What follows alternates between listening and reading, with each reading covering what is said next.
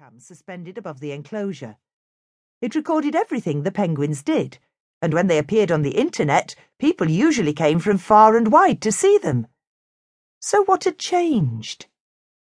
The way Rory saw it, only two things could have happened. Either penguins had gone out of fashion, or PenguinCam had a technical fault.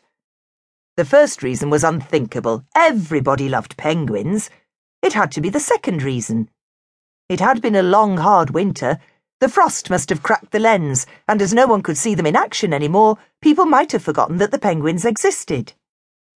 Rory decided to investigate, but the camera was high up, and his legs were so short he couldn't see. So he jumped up and down as hard as he could, kicking his feet and flapping his flippers to gain some extra height. "Yoo-hoo!" he called. "Is anybody out there? Come and see me! Why don't you love me anymore?" "Maybe it's the way you dance," said a voice. "Or are you hopping about because you need the toilet?" Rory swung round. It was his best friend, Blue, the fairy penguin.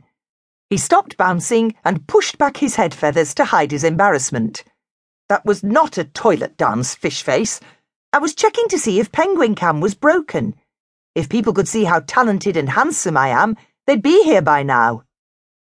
"Maybe the lens cracked when you looked at it," grinned Blue. Just then, the two brown bears who lived in the paddock above the penguins butted in.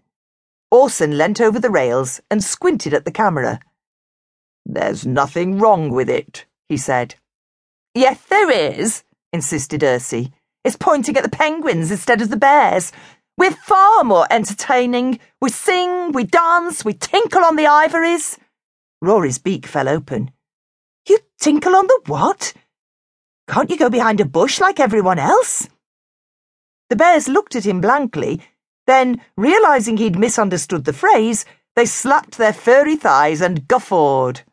"Oh, I'm laughing so hard, I've tinkled on my ivories," snorted Ursie, stuffing his paws between his legs. "Me too," said Orson.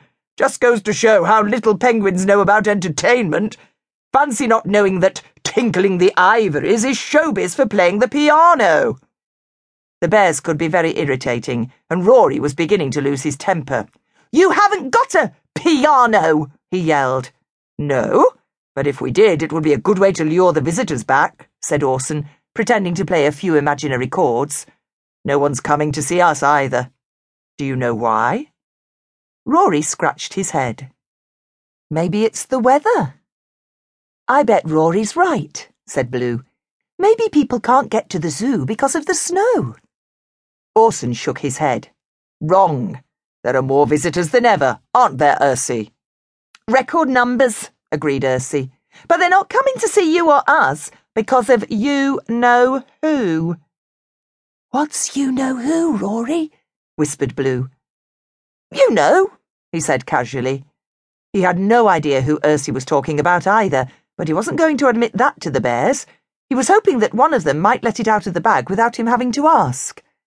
By now, both bears had climbed up their tree to get a better look. "You should see the queue for the new enclosure below yours," said Orson. "It's enormous." "Rory, Orson said it was enormous," hissed Blue. "Maybe it's a new kind of elephant." Rory shrugged. "I thought he was talking about the queue, or the enclosure." Blue spoke to him behind her flipper, so the bears couldn't hear.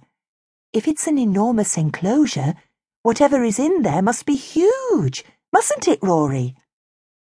Before he could answer, Muriel waddled over with her girly gang of fairy penguins and demanded to know what was going on. "I hope you're not talking about me behind my back, Bloop," she said. "It's very rude to whisper." She prodded the smaller of her two friends in the tummy. "Brenda, isn't it rude to whisper?" Y- yes, whispered Brenda. Muriel was very bossy, and Brenda found it much easier to agree with everything she said, even if she didn't. "Actually, Muriel, we've got better things to talk about than you," said Blue. Muriel preened herself and did a little shimmy. "Really? I don't think so. What could possibly be better than me?" Blue pointed down below. "There's a new animal in there. We're not sure what